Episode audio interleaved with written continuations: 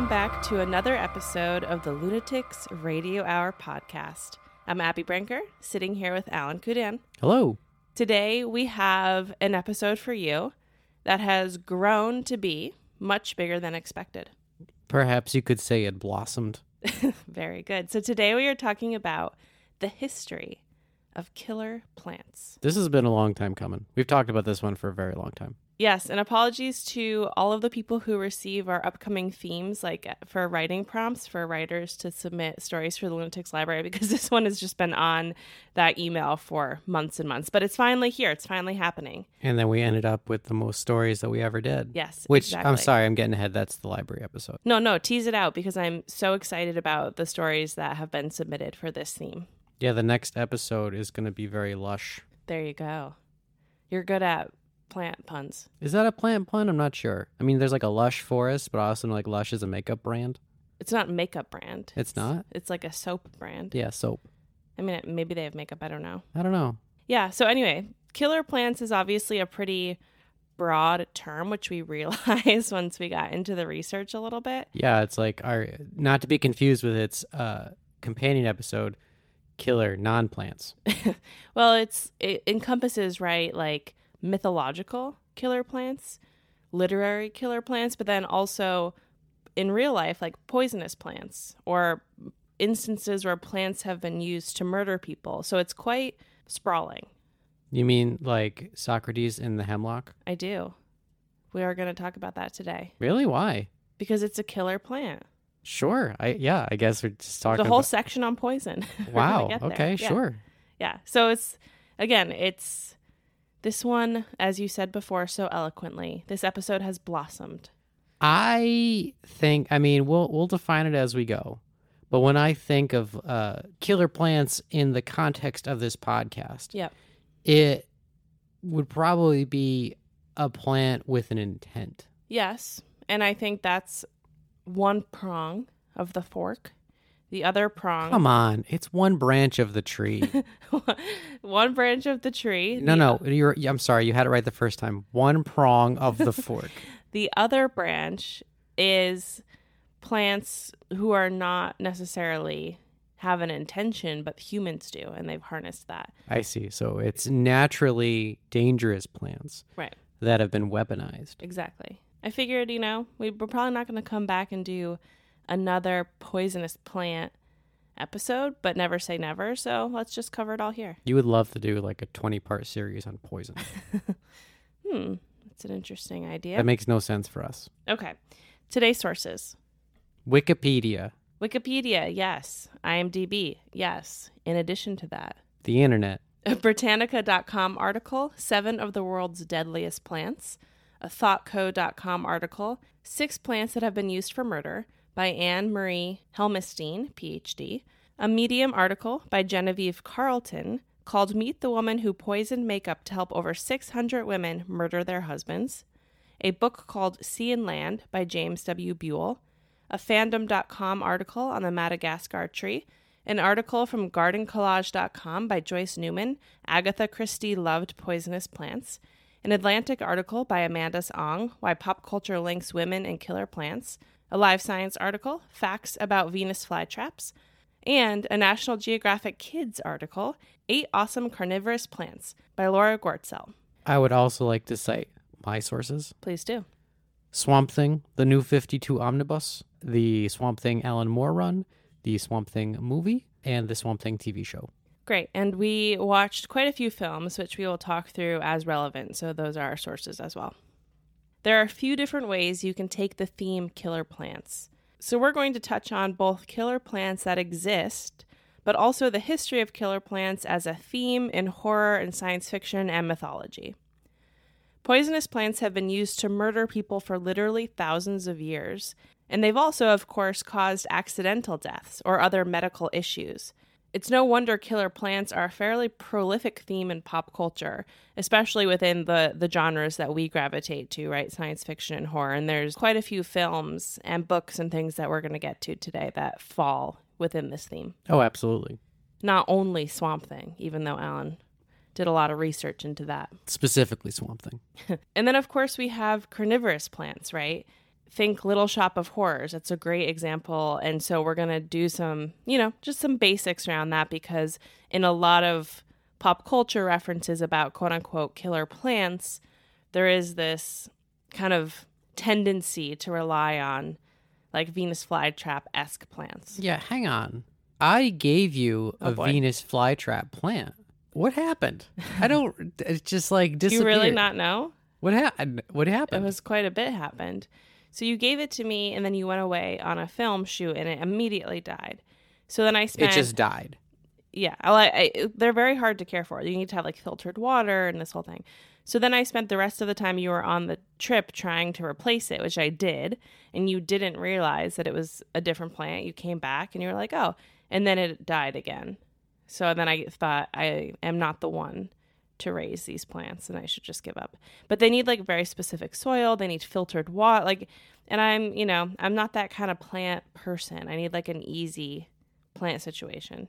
So that's the history of what happened there. But I will say our friend Michael Croza has a huge collection of carnivorous plants and he's been sending me some fun facts about them. So Oh, I did not know this about Michael. if anyone has a question about day-to-day care, I would point you towards Michael. I think I have to point you towards Michael. well, I thankfully don't have any currently. So I want to start today by talking about something that was totally new to me. Swamp Thing. No, the legends of man eating plants. So, like legends and mythology that exist. And I very easily discovered this by Googling if a carnivorous plant had ever killed a human. Okay. And this is what I got. There's quite a few different versions I found of quote unquote man eating plants, carnivorous plants big enough to kill a human from around the world. I also want to caveat that some of these are like cultural legends and others are literally like hoaxes that have become other things, you know, kind of like written about in more recent history. So just to kind of put that out there yeah, take it all with a grain of salt. as with everything we do here. There's a book called Sea and Land by James W. Buell, which was published in 1887. The subtitle is An Interesting History of the Wonderful and Curious Things of Nature Existing Before and After the Deluge. In this book, Buell describes a plant native to Africa and Central America that sounds like Ya te veo, or translated from Spanish, I see you. Buell describes this plant as having poisonous spines. Quoting from Buell, quote, Dr. Antonio Jose Marquez, a distinguished gentleman of the city of Barranquilla in the United States of Colombia, in describing this wonderful plant to the author, affirms that when excited, it violently agitates its long tentacle like stems, the edges of which, rasping onto each other, produce a hissing noise which resembles the Spanish expression ya te veo, the literal translation of which is I see you. The plant, therefore, is known in South America by the name ya te veo. He further asserts that so poisonous are the stems that if the flesh of any animal be punctured by the sharp barbs, a rapidly eating ulcer immediately forms, for which there is no antidote, and death speedily ensues. Hmm. I wonder if that would be poisonous or venomous. What's the difference again? So, poisonous is if you eat it, you get hurt. Venomous is like more like a snake where it can like sting you and inject something into you. You don't have to eat it. It's not your it's so, not like, your poison ivy is venomous, but hemlock is poisonous. Is that what you're saying? I don't know if you can have venomous plants. That's a bigger question. Cuz you know, like plants don't actively attack normally. Well, we'll just go with poisonous for now then. Hmm. It's it's an interesting conundrum. There's also a famous photo or illustration in this book that goes with that description that I just read. And it looks like, just to describe it, I'll post it, but it looks like a tree made out of tentacles, like holding a man captive in the air with these like tentacle branches wrapped around each of his limbs. And obviously he's horrified, but it's this very like distinct drawing. That's kind of cool. Yeah. The other thing I want to mention about this legend specifically is that, spoiler alert, one of the stories next week just happened to be written around this theme, this legend. So, very excited to when I got that submission, I was like, yep, absolutely. That's cool. So it's a giant tentacle tree that grabs people? it looks like you know like those famous scenes like in Lord of the Rings for example when the giant octopus out of that lake next to the entrance to the caves you know is holding all of the hobbits in the air. The drawing of it looks very tent like hundreds of, you know, 20 30 tentacles just like that kind of thing like holding people up. You keep saying tentacles, but I think you mean prehensile vines. I didn't realize I was talking to a botanist today. You're not. What's what does prehensile vines mean? You know you know vines. Yeah. You know prehensile? No. So a monkey has a prehensile tail. It can grab things. Oh, got it. A horse has a non-prehensile tail. Right. You can swish it. So yeah, I'm just using tentacle because to me that's like the thing visually that I'm most familiar with. Uh, But sure. Yes, you're what you're saying sounds like it's perfectly describing this as well. Thing is, prehensile vines are hundred percent exist in the plant kingdom. The difference is just how fast things happen. Oh, that's interesting. I would have thought that was like totally um, uh, science fiction. Now might be a great time to crack open the Swamp Thing New Fifty Two Omnibus. And Wow, we me- made it about five minutes into this before you And jumped into Swamp. Thing. I will read you a passage. so that is a work of science fiction, though. To be fair, This, uh, de- Thing? de- Yes. debatable. okay. Okay, so without getting too deep into the Swamp Thing lore, just know that this scene takes place between a very human uh, Alec Holland, Okay. who is the scientist that goes on to become Swamp Thing. W- w- That, that's a very loaded statement, but I'm just gonna softball that in for now. Okay. It's both before and after, but right now he's he's very he's very human and does not have Swamp Thing powers, and he's talking Copy that. and he's talking to Superman. Okay. Okay. Okay, I'm I'm gonna paraphrase a little bit because we don't really need the this is a comic book, right? yes. So, So you just imagine the pictures. Okay. Okay. Here we go. The plant world is the most misunderstood area of biology. Everyone thinks of vegetative life as calm and gentle, peaceful. But the truth is the opposite. Do me a favor and look over there, Superman. You see that plant? The sorrel? As we speak, it's choking that blackberry bush to death. And there, that bittersweet vine is strangling the poplar tree's sapling, the poplar's child, right next to it. The plant world is the most violent region of all of biology. It's just that the violence happens so slowly. We don't see it. I couldn't even wrap my mind around the interpretation, but when I joined the green, I finally saw it. The plant world is angry and cruel and violent. I have two thoughts. Hmm. The first is you need one of those like really slow cameras, or you know what I mean, like a time lapse Oh. over like the course of ten years to sort of see that in real time. Oh, yeah, like the plants episode of Planet Earth. Oh. The other thing is like, I mean, there's so much we could have gone into at this episode that we didn't, but you know how they they did all those experiments about plants feeling feelings and being able to communicate with each other like across miles and things like that. Go on. uh, I'm not going to totally butcher this, but there was one experiment that they did where they would take a plant, like take two plants that had, I forget if they had like sprouted one from the other or they had just been planted in the same, you know, area for a long time. And they would split them up into different rooms and they would like cut off one of the plant's leaves, say. And then in the other room in this test facility, the other plant would like one of their leaves would drop off. Like things like this is again a butchering memory but something like that that like was like plants can communicate with each other or plants are like talking and speaking to each other in a way or they're like able to communicate pain or you know something like that which then makes you think okay well then can they feel pain? And are we just like so cruel to be planting and cutting them up all the time?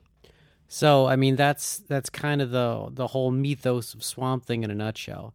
How there's the uh, the collective unconscious of all plant life, and that's known as the green. And the green? Yes, okay. And for you know millions, billions of years, you know, because plant life happened before uh, animal life on this planet, at least. yep So for billions of years, plants were the only uh, life form on the planet outside of like I guess bacteria. I don't I don't even know. Uh, yeah i would imagine there had to have been bacteria uh, yes, but they right because single celled organisms, whatever, you know, don't fall under plant or animal, right? Yeah. Um, but uh, once animals finally developed, there was all this vegetative life that was completely defenseless, and these things just started eating plants left and right. Yeah. And the the, Swamp Thing mythos, they needed a way to defend themselves. So they basically the, the collective plant unconscious pooled all their resources to make an avatar, Yeah. an avatar of nature Okay. that could uh, Im- defend them against uh, the the the animals, or in this case, not the green, but the red. Do you mean like a hero? Sure, yeah, the, an, an avatar being the um, embodiment uh, of their power. So he has all the abilities of plant life, and as we've already discussed, is that's quite extensive. Oh, okay. So this was this is Swamp Thing. That's what you're saying. I mean, s- that's how I learned about it. We, we it may or may not be true. What do you mean that's how you learned about it? I learned about this mythos of the avatar of nature through Swamp Thing. Oh, well, it's fiction. Yeah, I, I- debatable. Yeah. You you think that there could be an avatar of nature and that it's Bigfoot? Are you tying it into our last series? Uh, speaking of Bigfoot, we we do need to do a small redaction. Uh, why? It, there was a bit of an oversight that uh, one of our listeners brought, at least to my attention. Okay. There's a pretty established Bigfoot conspiracy uh, that we just completely glanced over. There is a strong cult following that believes that Michael Phelps is a is a hairless No, Bigfoot. okay. You're talking about Dan Roberts now. He's also reached out to me about this. We're not. No, there's not a strong cult following. There's one person. And that is why he does so well in uh, all these athletic competitions. So now that that's been said out loud, Yeah. we can move on. Mhm. Okay. Okay, so the real the real takeaway from all of this uh, is, and, and, and this is just why I, I, I keep circling back to Swamp Thing because I just thought it was so interesting. Right, right in the passage, the whole idea that plants are just as brutal and violent Yeah. As any s- sentient animal, but just on a on a, such a slow, elongated scale that you can't w- witness it in real time. I just thought that was just so interesting. You know, uh, we I think I've I've I've brought this up before on I don't even, don't even remember what episode, but the whole idea of the fig strangler tree. Does this sound familiar? Vaguely. Okay. So this is a I mean, I'm going to tell you again. So this is when my brother lived in Costa Rica Uh huh. And uh, he was in uh, Monteverde, and this is a cloud forest that is very famous for the largest fig strangler trees on the planet. And so these aren't even trees, really. It's a vine that wraps around a fig tree, wraps all the way up to the top, to it breaches the canopy Okay. and you know puts out its own leaves and everything but the the vines just keep growing and growing and growing until basically the tree looks like a mummy but just like wrapped in vines Cool. and eventually the the the tree the the vines grow bark and everything but what it does is it completely chokes out the fig tree underneath Is it like invasive? Is it problematic? no i mean i'd say it's a i mean it, it's not, it's like a it's a parasite Yeah. technic I mean a, a plant parasite if you will but eventually it kills the tree underneath like that that it's strangling but the vines remain Right. so eventually It's like the outline of the dead tree. well it decomposes after hundreds of years The tree. yeah the, Yeah. the tree that it strangles dies and Yeah. decomposes and then you get this like whale skeleton that you can go inside that's it's a hollow tree that it looks like a ladder almost i say whale skeleton because of the ribs and everything Yeah. um, that you can you can climb these. You can climb them from the inside because they're so big. That's fascinating. Sounds really pretty. It's so pretty. I mean, they go like hundreds of feet tall, right. and you you can climb up them to get like a, a beautiful view of the rainforest. Cool. But I mean, think about that. Like trees can't move. Just imagine like something slowly over years encircling your limbs, and there's absolutely nothing that you can do about it outside of hopefully you can just keep outgrowing it. You grow taller, then it grows up you. You know, something like that. It's horrifying. Yeah, but you can't because you know this strangling vine is like this is what it does. This is a specialty. You're fucked. Yeah, that's really interesting. I never heard of that before. Except on previous episodes of this podcast, I don't know. I feel like I would have remembered. I've showed you pictures. Okay, so another legend of man eating trees, right back to the mythology, hmm is the legend of the Madagascar tree. What's that?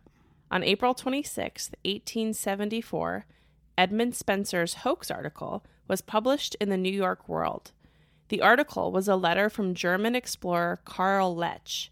The article was so popular it was published twice that week by the New York World and picked up by several other papers. Here is a quote describing the Madagascar tree from the original article. Quote, the slender, delicate palpi, with the fury of starved serpents, quivered a moment over her head. Then, as if instinct with demonic intelligence fastened upon her in sudden coils, round and round her neck and arms. Then, while her awful screams and yet more awful laughter rose wildly, to be instantly strangled down again into a gurgling moan, the tendrils, one after another, like great green serpents, with brutal energy and infernal rapidity, rose, retracted themselves, and wrapped her in fold after fold, ever tightening with cruel swiftness and savage tenacity of anacondas fastening upon their prey. End quote. That's nuts. Pretty rock and roll, right? So every time I, th- you know, it, it sounds so much like science fiction to see a plant act like, um, what's the Harry Potter tree? Devil's snare. N- The uh, Whomping oh, Willow? yeah, I was thinking of the Whomping Willow, but Devil's Snare is a better. Well, devil's snare is a real thing that we're going to talk about later. D- does it act like it does in Harry Potter? No. Okay. Every time I, th- it sounds so much like science fiction to see a plant move that fast. And I think this also comes down to just like plant cellular biology, right? Tell us. So think of like a plant's muscle, right? Like plants can move. They lean towards the sun. They have flowers that open and close. We have red prayer plants that every day, Mm-hmm. like their leaves move almost 180 degrees back Yeah, and forth between night and day. Plant, it's, it's effectively the plant's muscles, right? Sure. Mm-hmm. You know, it for a crude analogy. the cellulose, is that what it's called? Yeah. Uh, that's like the stalks are made out of, isn't very flexible overall. So that's the same reason why uh, you know you bend a plant too much and it just breaks, Yeah. right? As opposed to um, like a flesh, which is just so bendy, you know. However, if you look, but that still means things can still move slowly. Like you look at the time lapse of uh, d- like plants growing, or just like vines are just so fascinating. The the way they like climb trees.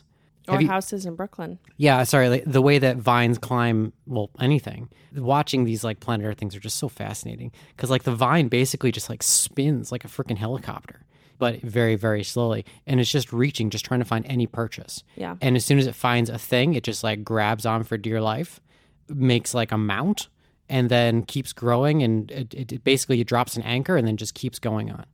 But we think about what like a plant that can move quickly.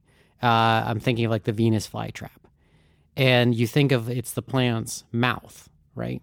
But that's only partially true. It's actually its flower. Their muscles are almost like one-time use things, where after it's triggered, it, it can do one thing and then needs a long time to recharge before it can do a thing again.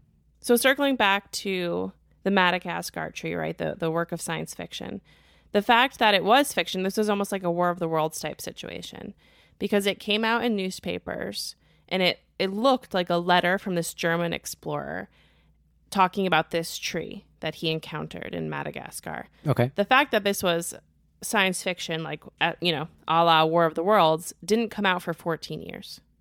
Oh wow. Yeah. So people it like went wild that week when it was first published. All these other papers picked it up, reported it as fact, Bunch of idiots. and it wasn't until 14 years later that people were like, "Oh, that was that was just, you know, a science fiction piece. Hmm. A hoax, if you will." Uh, t- typical hoax. Yeah.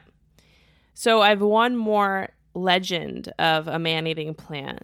Is to- it? Is this the mythology section? Yes. Okay. This is the end of the mythology section. We're at the the very end here. Okay. So there's a plant called the vampire vine.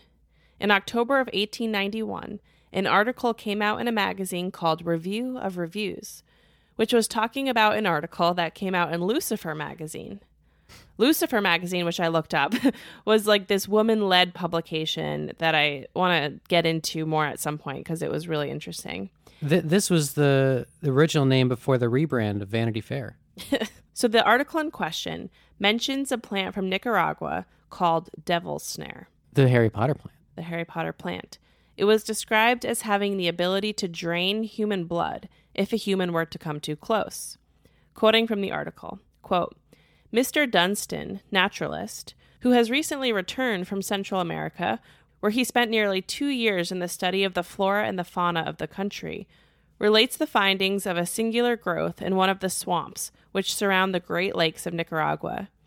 He was engaged in hunting for botanical and entomological specimens when he heard his dog cry out, as if in agony, from a distance. Running to the spot whence the animal's cries came, Mr. Dunstan found himself enveloped in a perfect network of what seemed to be a fine rope like tissue of roots and fibers. So, like a spider web, but of plants. Yes, exactly. Mr. Dunstan manifested the greatest horror of the vine, which they call the devil's snare, and were full of stories of its death dealing power. He was able to discover very little about the nature of the plant, owing to the difficulty of handling it, for its grasp can only be torn away with the loss of skin and even of flesh. Ooh. But as near as Mr. Dunstan could ascertain, its power of suction is contained in a number of infinitesimal mouths or little suckers, which ordinarily closed open for the reception of food. If the substance is animal, the blood is drawn off and the carcass or refuse then dropped. End quote. That's pretty badass. Yes. Wait, wait, wait, wait. You said devil snare is a real thing. So I think it is, but I think they use the term and kind of invented this because this story is also a work of fiction or a hoax or whatever you want to classify it. So I think they took the term devil snare, which is a real herb or flower or some a real plant in the nightshade family, and use that terminology here. But what I was Got it. saying before is it's the way that it's used in Harry Potter is certainly not real. Right. Yeah. You. Well, how do you beat it in Harry Potter? Light. Light, not fire. Mm, What am I thinking? I think it's light. It's like yeah, sounds right. Yeah, it's it's even not that crazy to imagine like a plant that has like a whole bunch of barbs are almost like vampire bat fangs with like the little little, little tubes. Well, I'm sorry, I, I learned this fairly recently. Uh, I always thought that vampires had little tubes in their fangs. First off, vampires aren't real. I never thought that. I thought they were teeth and they drink the blood. Yeah, that never clicked with me. I thought they had You like thought they sucked through their teeth like straws. I thought they had little straw teeth. Yeah, That's quite a weird thing to think. it is, isn't it? yeah, And like when I took a step back, I'm like, yeah, of course, that doesn't make any sense. doesn't make any sense now. anyways, so like plants have a whole nutrient delivery system, right? And that all goes off capillary action. So, you know, just a small tube. As soon as the small tube is introduced to uh, any kind of uh, liquid that has a certain amount of what what is it? Surf man, high school biology or physics is really coming back. Uh, it's the same thing. It's so yeah, capillary action is what is it done by like the polarization of water, which causes surface tension, something like that. It's just the same thing that why stuff goes through uh like through a straw, you know, or how things get pumped through our capillaries. It's just they get naturally drawn through the tubes. So just imagine a whole bunch of these little syringes being thrown into somebody that are empty. As soon as they they get stuck in, uh, if there's a place for that liquid to go, it, it would get drawn out. Is this just some imaginary plant that you're painting the picture of here? This, this is like the physics, the very plausible physics behind the devil's snare story that you just, The vampire vine, yeah. which Sure. is pretty cool. Yeah, it is cool. The other thing I want to say with these three examples is that there's a theme with all of them around like Western explorers going into South American or African, Central American places and finding these like terrifying things and then reporting back, which again has that sort of like, you know, explorer sort of thing to it. So I just want to call that out too. You know, that like I, I think with Ya Te Veo, like that exists as its own folklore, but the other two have this sort of invasive uh and, and even with the framing of that, it's just something I want to say, you know? You know, not too long ago, I was watching uh, Jungle Cruise starring The Rock. Yeah, Sorry, Dwayne The Rock Johnson. sure. and so that that's all about explorers coming to the new world and just getting hit with like a big curse. And they they the you know, every time they get too far from the for, away from a river the jungle comes alive. Prehensile vines shoot out of the jungle wrap wrap the people and drag them back to the river. They, they just can't escape. They're cursed forever. They were able to trick somebody by like shoving them into a pit, which was too far from the river, and so like all the plants, uh, all the plant vines shot out of the wall and tried to drag them into the wall, but it can't, so they just got stuck there forever, which is kind of badass. There you go. So, but does that con- that concludes our mythology section? Yes. Okay, I have one mythological tale involving death by plants. Is it from the swamp thing? No, What is it from? Norse mythology. Okay. Does that count? Yep. Approved. Proceed. Okay, so this is from the death of Balder. Sorry, spoilers. Balder dies. Okay, so Balder's mom, Frigg, uh, gets a prophecy that her son is going to die. And like Terrible news. Yeah, this it's pretty bad. But like literally everybody loves Balder. Uh, he's the literally the the light of the world. Everyone everyone loves him. He brings smiles and ra- and, and radiance to the planet. That's like kind of his thing. She goes on a crusade and talks to every single living thing on the planet, saying, "Hey, I'll cut a deal with you. Uh, like you like my son, right?" They're like, "Yeah." It's like, "Would you kill him?" And they're like, "No." It's like, okay, deal. It's like you get to enjoy my son in the world. In return, you just have to not kill him. Okay. So it talks to every single rock, animal, plant, everything. However, what she doesn't speak to is mistletoe because mistletoe is just such an unassuming little plant. What could it possibly do? That's always a mistake. I know it's a, a cla- classic hubris, if you ask me. After this is done, uh, the gods put it to the test, and uh, everyone takes turns trying to kill Balder with various things. Whether you know the clubs made of wood just like bounce off because the wood refuses to hurt him. They throw rocks at him, and the rocks uh, just curb away, like nothing can touch Balder. So then Loki, being you know Loki, god of mischief, who just wants to see the whole world burn goes up to Balder's blind brother, Hod, and says, Hey, I know you're pretty sad because you can't hurt, you can't like take part in the festivities. You want to like do something pretty funny? He's like, Yeah. So he says, he just gives him a little dart made out of mistletoe and says, Tell you what, if you just throw this at your brother, it's just going to bounce right off and everyone's going to cheer and say, Hey, even, even your blind brother is having fun. What a day. And so obviously Hod throws it, it kills Balder, and simply just because mistletoe was overlooked as a unassuming plant, uh, and that was what ended up bringing down like this god that brought light into the world. So what's the lesson from that? Overlook nothing, and never underestimate uh, the god of mischief. That story feels very familiar to me. I mean, it's pretty famous. Loki's such a bad a bad boy. He yeah, and he just like wanted nothing but to cause chaos, and did a great job of it. And also like yeah, fuck you, mistletoe. Why you gotta be like that? it's it was like mistletoe is like spiteful for being ignored. I get that. So we can't talk about killer plants, this overarching theme, All right, see you next time. without talking about carnivorous plants, right? That's a huge piece in this puzzle. sure. And the Venus flytrap is perhaps the most commonly known, at least in the US. I'm gonna disagree. I'm gonna say the piranha plant from Mario is even more ubiquitous. The Venus flytrap has what's called trigger or sensitive hairs. So, trigger hairs or sensitive hairs. And when a bug comes into contact with these hairs, the trap gets prepared to shut. But it only closes if there's more movement detected within 20 seconds, which to me is like so fascinating because it do they have brains? I don't understand these calculations and how they're happening. I think it's three hairs. It's three so there's three movements, not hairs. One is prepared, the second is clamped, and then the third movement is to introduce the digestive juices that start to break down the insect like stomach acid would. Yeah, that's pretty cool. Hmm And then after several days, the parts of the bug that couldn't be ingested fall away. And while the, this is just interesting that while the trap is closed, it's actually airtight, which prevents outside bacteria from getting involved. Hmm. Quoting from Wikipedia here quote, the requirement of redundant triggering in this mechanism served serves as a safeguard against wasting energy by trapping objects with no nutritional value. And the plant will only begin digestion after five more stimuli to ensure it has caught a live bug worthy of consumption. End quote.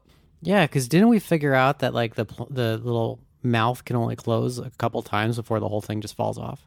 Probably if you're like fucking around with it too much, it just gets Oh, but ju- weary. yeah, but just b- also like by design, even if it dissolves a bug, oh, I don't know. uh, it only has like so many charges in it, if you will. Because again, it, it's just the flower; it's not the mouth of the thing. It's Yeah. it's we're just putting Well, it's a trap, not a mouth. right, but it looks like a mouth. It looks like it's teeth, but with his little hairs. Yeah. But I guess that's just pareidolia, um, as we're like putting features onto a featureless thing. Well, it's not featureless, but it's not human features. Sorry, that yeah, pareidolia, putting uh, associating human features onto an inhuman thing. Yeah. But yeah, then then the thing just falls off and it's it's toast. Toast. It's like bumblebee. Like after it stings you, it dies. Well, oh yeah. Uh, can wait? Bumblebees don't have. Do they have stingers? or whatever, whatever Honeybees. kind of yeah, whatever Yeah. kind of bee. Despite the ability to buy Venus flytraps on Amazon, in the wild they're actually on an endangered species list. Hmm. They're native to the U.S. specifically to North and South Carolina, which I didn't realize. It's a very small area. In the mid 1700s, Arthur Dobbs, who was a colonial governor of North Carolina, wrote about the Venus flytrap in a letter. Quote, We have a kind of catch fly sensitive, and catch fly sensitive is all capital, which closes upon anything that touches it. It grows in latitude 34, but not in 35. I will try to save the seed here. End quote. Flytraps actually lure their victims with their bright red color and a sweet nectar that they emit into the air, kind of like as a sexy perfume. But Venus flytraps aren't the only carnivorous plants, not even close. I only know of the pitcher plant. Ah, how what, what a well-timed transition. So the pitcher plants, for example, eat frogs. And I think Michael also has one of these. The only thing they don't digest from the animal of like for a frog, for example, is the skin from the frog's feet. What? Yeah. Interesting. What is it about the skin that I don't know, makes it indigestible? too tough. I don't know. but it goes through the bones. It goes for the frog, everything except for the skin from the frog's feet. Interesting. Maybe there's a market for the leftover skin. Okay, so what do you know about the pitcher plant? So it works just like, um, well, a, a pitcher of water. It's got kind of a narrow top, narrow opening at the top. It kind of bells out a little bit and just has a, a like a vase. Yes, and and then it has a fluid at the base, which I think it might actually just be water, um, from uh, from rain. I don't know. It's also the digestive juices, but it has like like a pitcher. It has like a little top that can close. Animals, including up to like you know bugs, but also frogs. Apparently, who knows how big? Maybe they maybe bears um, will fall into the pitcher trying to get to the nectar. Uh, so yeah, I guess it's not water; it's nectar. And then the top of the thing will close, and the sides of it are super smooth, so they have a lot of trouble uh, climbing out, and they drown, Yep. and then they get digested. Yep. That's definitely a theme we'll see with some of these carnivorous plants. What else you got? So there's also an evil plant called the cobra lily, which has see-through windows in the leaves. So what how it works is that bugs fly like think they're flying out of the plant, but because because there's like these see-through leaves, but they're actually flying deeper and deeper and deeper inside of the plant. I'm googling cobra lily just to t- take it. Take a gander. Interesting. So these look like little snakes. I guess it's just you get kind of lost in the thing, and it's kind of bendy. Yeah, exactly. It's like that. To me, it reminds me, you know, like when you're a kid and you were on a pool tube and you would spin and spin and spin, and then like with your eyes closed and then drop under the water, and it's supposed to feel like you're drowning, and you like don't know which way is up. No, I've never done that. oh, well, that Sounds like, really dangerous. ah, I mean, it only like your dizziness lasts for like two seconds. Don't do it at home, kids, without spinning around. But it, what it feels like is, I feel like this thing of like you you don't know which way is up or down because the bug doesn't know which way is up or down or which way is out because it's all kind of like see through. Like you don't realize you're trapped. Sure. Oh yeah, it's like a bug trying to get out of the the sliding. Right. It's like a bug trying to get out of a window Right. where you have it cracked open. It comes in through the tiny crack, It and doesn't then know. Yeah. you can open it wide, and the bug is so freaking stupid. It just keeps hitting the glass again and again. There's also the butterwort plant. What does that do? It uses a sticky substance on the outside to trap bugs, like one of those, um, you know, like fly tape or whatever that people hang. Yeah. It's like that. It- like as soon as the the bug lands on it, it's stuck to it. Fly paper. Fly paper, yes. And the leaves don't close, but once the bugs are stuck, the digestive juices start to flow. Very similar in mechanics, but very different visually is the Australian sundew. What does that do? Same thing, but it just looks totally different. It's like a another flypaper type.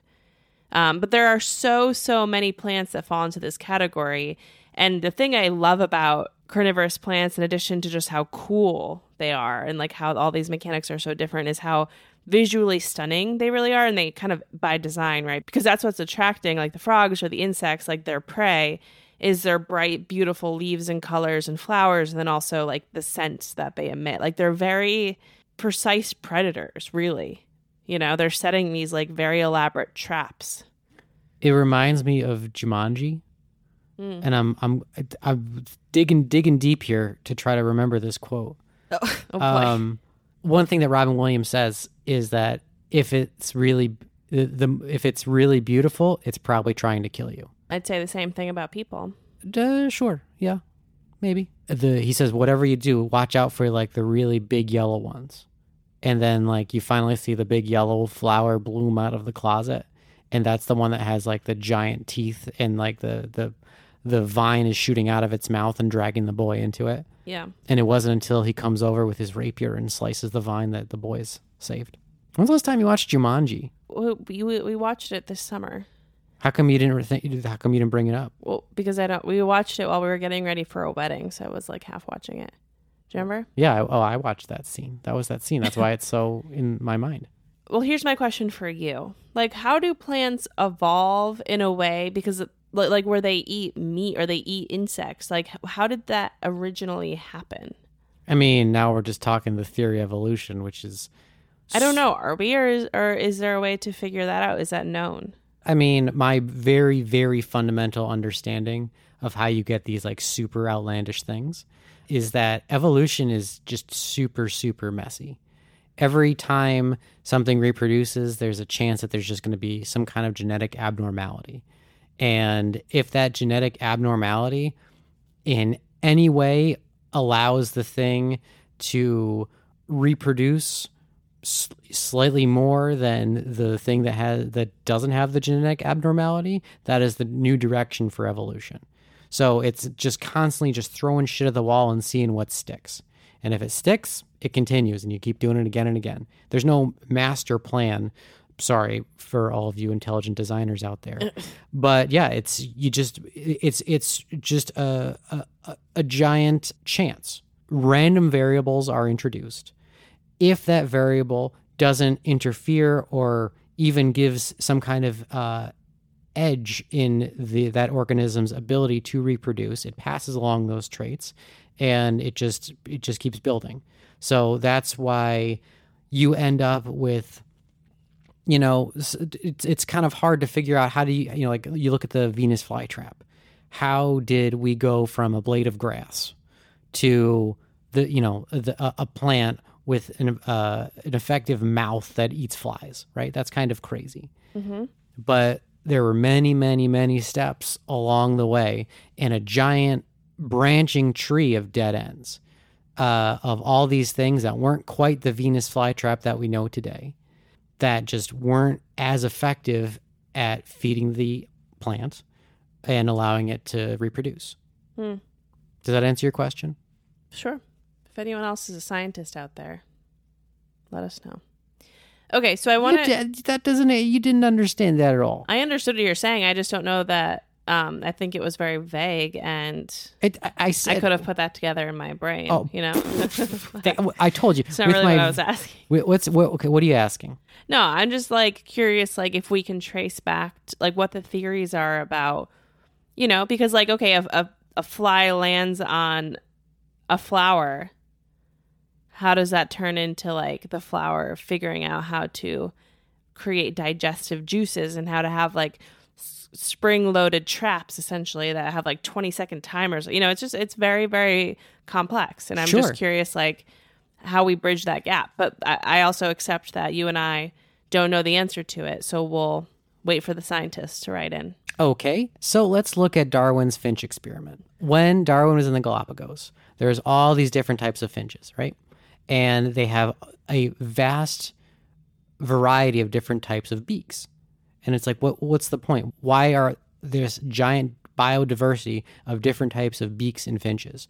And he was able to trace the very specific beak types to like different like fruits or nuts or something that that beak was a very specific tool to open or get into or something and what that allowed that that one very specific type of finch to do uh, was be able to feed itself without having to directly compete with the slightly different type of finch that eats this other thing because its beak is slightly different shaped. Does that help? No, it is helpful. It is helpful, but you know, I'm just I I, I wish we had more inform like I, I I understand the theories of it. I understand the like concept and I I'm just like, you know, it's just interesting. Anyway. So I, I think this episode would have benefited from what we used to do of bringing people that actually know what they're talking about.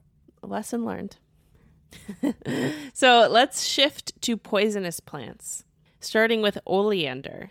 So, oleander has ties to ancient Rome via the writings of Pliny the Elder, who has shown his face on this podcast before. Good old Pliny.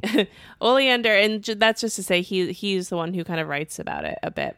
So, oleander, also known as Nerium, is a beautiful yet very poisonous flowering plant. And you might have seen the 2002 film White Oleander, starring Michelle Pfeiffer and Renee Zellweger, about the daughter of a woman who poisons her unfaithful partner. And oleander is like one of those things where if you, which I did, Google, you know, like murder by plants or people, whatever. Oleander is like the plant, one of the plants of choice. Like it comes up, especially in modern time, quite more frequently than maybe you would think. I have not seen that movie. I'm not familiar with oleander. Another very famous poisonous plant is belladonna or deadly nightshade. In Italian, belladonna literally means beautiful woman, kind of like calling back to that Robin Williams quote. and it's fitting because the plant itself was actually used as makeup in the Middle Ages, mostly as blush. That sounds dangerous. Yes. And that that's kind of a theme with some of these poisonous plants. My research on belladonna led me down some very fascinating rabbit holes, Alan. Oh. One of which in particular we're going to spend a few minutes on because I I was really very much in this rabbit hole. Okay. It's the story of how a woman in the Middle Ages helped over 600 women murder their husbands with belladonna. And I'm going to kind of caveat this. There's like, I cited the Medium article about this, and then there's like some conflicting information on Wikipedia and some other sources. So, kind of piecing together the facts as best I could. But I do think because it's so old in history that some of it could be conflated or exaggerated, you know, but we're going to go with it and present it through that lens that it's hard to kind of nail down a lot of the facts for this one. So, the Medium article, where a lot of this information originated for me, was written by Genevieve Carlton. It's a Medium article? Medium.com. It's kind of like almost like you can, uh, anyone can post articles to Medium. Oh, it has nothing to do with mediums in like the spiritual sense. No, nothing at all. Okay. Uh, and again, there's also the Wikipedia page. So I pieced together what I could here, but those are the sources if anyone wants to dive in. I mean, this is good. I'm glad we're getting back to our roots of full confidence, no credibility. So, what we do know is that there was a woman named Gaiulia Tofana. That's my best guess at pronunciation. say that one more time, please. Gaiulia Tofana. Gaiulia. She was born in Palermo, Italy, her birth year is unknown, but the meat of our story takes place in the mid 1600s, so that's that's the time frame here. At that time, many marriages were either arranged marriages, divorce wasn't an option, there was a ton of mistreatment of women, ton of abuse. So there's a lot of reason why women would hypothetically want to murder their husbands because that was the only way. Like you couldn't just go get divorced, right? So this was the only way that you could break it up. Man, things were so terrible back then. So, Giulia Tofana is believed to have invented a product called aqua tofana. that was laced with belladonna, lead, and arsenic. As the popularity of this product grew, Tofana sort of expanded her operation, right? And her daughter and other women would help to make the product until she kind of had this this little poison ring going on. And the the story goes that one woman even took over after Tofana's execution. So it kind of kept going even after she was caught and executed, which we're going to talk about now. So Tofana's product was highly successful and untraceable. It wasn't until one woman who had bought the product you know, uh, with the intention of poisoning her husband, put it in her husband's soup. And just as he was about to take a bite, she got cold feet and she sort of like ripped the bowl away and was like, don't do that. And he's like, fuck you, give me that soup. That was like a month's wages. no, he was like, what the fuck did you put in my soup?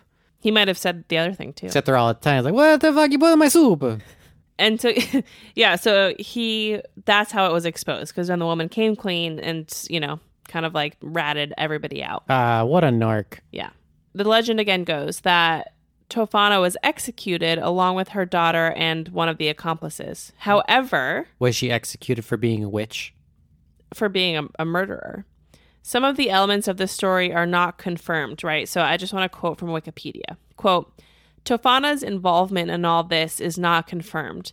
The only recorded evidence of poisoning activities being the executions of Teofania di Adamo in 1633 and Girolama Spara in 1659, claimed to be the daughter of Giulia Tofana. Historians point to Giulia Tofana dying in her sleep in 1651, with no one aware of her poisoning activities. Confusion of her activities with other poisoners active in the area have led to tales that she died in 1659 or 1709 or 1730, with further elaboration that she took sanctuary in a convent and continued to manufacture and distribute poison for many years until she was found out, executed, and her body thrown over the wall of a church that had provided her with the sanctuary. End quote. Typical. So those are just a few different kind of theories about how she actually died. So I think that's like worth pausing on, right? Like, regardless of some of the murkiness, hypothetically, an Italian woman in the 1600s helped their wives kill 600 husbands. I mean, yeah, that's pretty impressive. See, it seems like uh, a little little overkill though. This is the Middle Ages we're talking about. Just like here, scratch your husband with this rusty nail, he'll die. yeah, but then they would, you know, you want to be discreet about it. Yeah, while he's sleeping. Fucked. Another famous use of nightshade was the real life inspiration behind Shakespeare's Macbeth.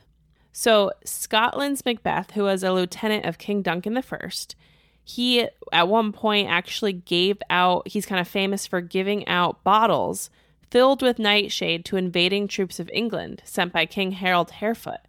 And the troops had to retreat before they even had the chance to fight because of how sick these bottles made them. And the only thing I want to note here about that is that nightshade can be brewed and fermented in a way that makes a sweet drink, similar to like a wine or a mead. So it's very easy to fool the drinker. Like they were like, oh, great, this, like, you know, mead, but really it was poison nightshade. That's how they get you. That's how they get you.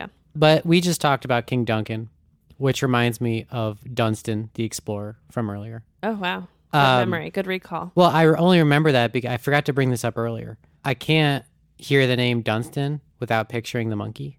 What monkey? From Dunston Checks In? I've oh, never oh, come, I really? that is, yeah.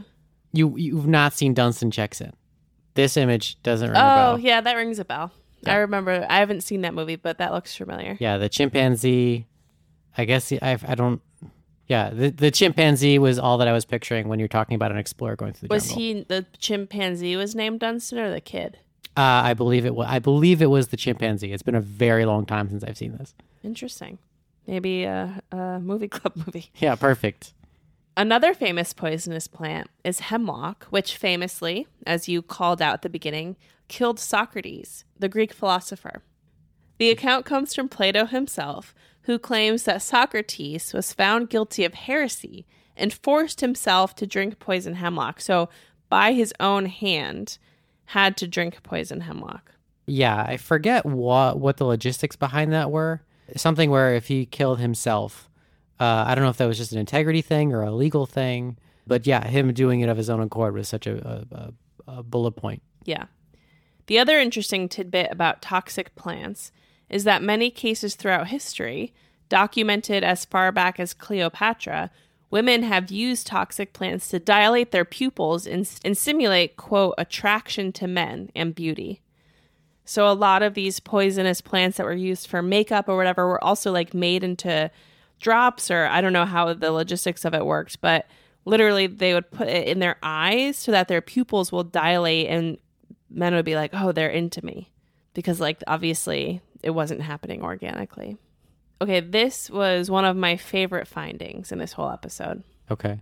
The Queen of Mystery herself. I'm not sure if that's what they call her, but the Queen of Elvira? no, Agatha Christie. Author Agatha Christie, who's written many, many, many famous mystery thriller books, was a big gardener in her spare time. So much so that she had a local reputation for winning the Brixham Flower Show, Wow. which is apparently a big deal. Later in life, Christie lived on a property called Greenway, which was actually an established estate that had existed for over five centuries. Christie and her husband bought the property in 1938 and inherited the 100 years old garden. Greenway was in Devon, a location in the UK where the climate fosters the growth of tropical plants. Quoting from the Garden Collage article by Joyce Newman, quote, Christie's husband, Mallowan, a noted archaeologist, kept detailed records of any trees, shrubs, and flowers that they purchased. He was especially fond of a magnolia tree still standing today near the house. But according to the Royal Horticulture Society, among the best exotic specimens in the garden are rare mimosas, myrtles, mahonia, and puyas, You just said a bunch of words I've never heard before in my life. just different kind of rare plants. Plus, there is an exceptional collection of more than 200 different camellia cultivars, more than 50 different eucalyptus specimens, and amazing gigantic rhododendrons, originally brought from China in the 19th century by a famous plant hunter, George Forrest. I have a question. Yes. What's a puya? So there's apparently like hundreds of different types, but it it's kind of like this plant that has this almost like cone-like shape to it and like spindles that come out of it. That's kind of cool. It's very cool and there's like it's there's a lot of them it looks like in desert like landscapes here, but quite striking and bizarre looking, which I think is the whole point of their garden that it's filled with just exotic different plants that they wanted to kind of surround themselves with. Hmm. In some cases it almost looks like a cactus. Well, now you just got me thinking about why things look so weird. You know, like think about like plants in the desert compared to just like in a forest. Yeah. It's just everything is a product of its environment. Evolution 101. Evolution 101. So, Alan, did you know Christie has two works of fiction that actually take place in Greenway, this estate? I can't say that I did. The works are Five Little Pigs from 1943 and Dead Man's Folly from 1956. But the really interesting thing is that Christie uses poisonous plants as murder weapons in over 10 of her novels. Spoilers. It is kind of a spoiler, to be honest. I'll admit that because a lot of her work is like, oh, it's like a who done it, and it's like this mystery. The plants did it. But it's this trope she uses over and over again. The Garden Collage article says that Christie is so successful at using this mechanic in her work, mostly because of her personal knowledge of plants, right? She can write about them in a very authoritative way or a realistic way because she has, you know, it's her hobby. Mhm. And again, there's you could find the list of novels very easily online that, you know, if you're interested in reading them, but I don't want to spoil them, so I'm not going to specifically name them here. That's considerate. So that's what I have for you for poisonous plants. Hmm. Well, I don't really. This is not a poisonous plant at all. Uh, I was. I've just been like trying to figure out where to put this section in, Okay. but it's hundred percent death by plants. Very based in real life, Okay. so it can't go in the pop culture section. Well, what? Tell us. Spit it out. It is bamboo torture. Yikes. Is this a trigger warning for people? Is this going to be graphic? I don't think so. I mean, maybe it, it just seems so crazy and outlandish that it. I mean, didn't trigger me, so it can't trigger anybody. okay, so a victim would be strapped down to like some kind of grate, something that's like, uh, uh, basically you're suspended over a bamboo shoot. Yep. Okay, and so like some types of bamboo grow can grow uh, up to four centimeters in just one hour. Holy shit. That's crazy, right? Yeah. Yeah. You see these enormous bamboo forests and they const- constantly get harvest, but they just grow back so fast. So, anyways, the victim would be positioned uh, suspended over this bamboo shoot, and it just grows so fast and so pointy that eventually it will pierce the skin. And this is obviously a form of torture that, if not stopped, is fatal because it will continue to grow to the point where it will blossom out the other side of the victim. oh my God. That's terrible. Yeah, this was uh, reported uh, again via via Wikipedia through unsubstantiated accounts as a type of uh, prisoner torture in like Asia after World War II or dur- during and after World War II.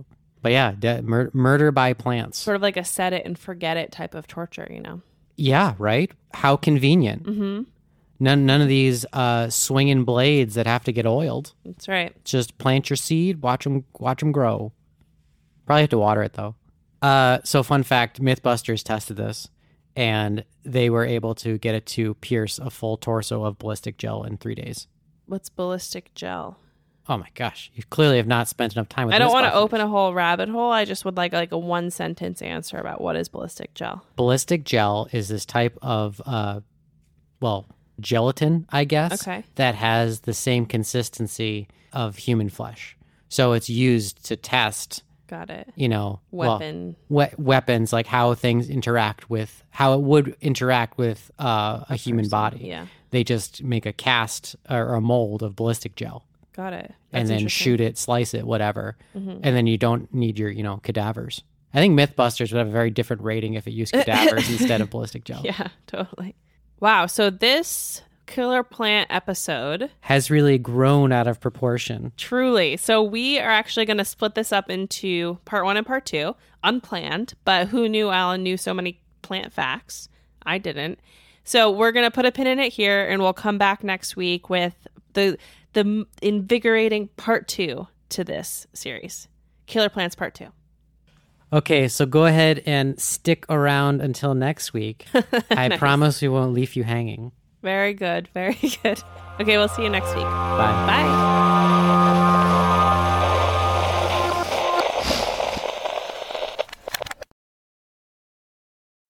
Thanks for listening. If you'd like some bonus content, consider supporting us on Patreon to access our patron exclusive podcast, Horror Movie Club. Also, head to lunaticsproject.com to check out our spooky merch and apparel. You can find us at Lunatics Project on Twitter and TikTok, and The Lunatics Project on Instagram and YouTube, where you'll find our short horror films, cemetery tours, and so much more. And please rate and review. A little feedback goes a long way to help us grow and get more content out there. Our cover art is by Pilar Kep, and musical bumpers are by Michaela Papa and Jordan Moser.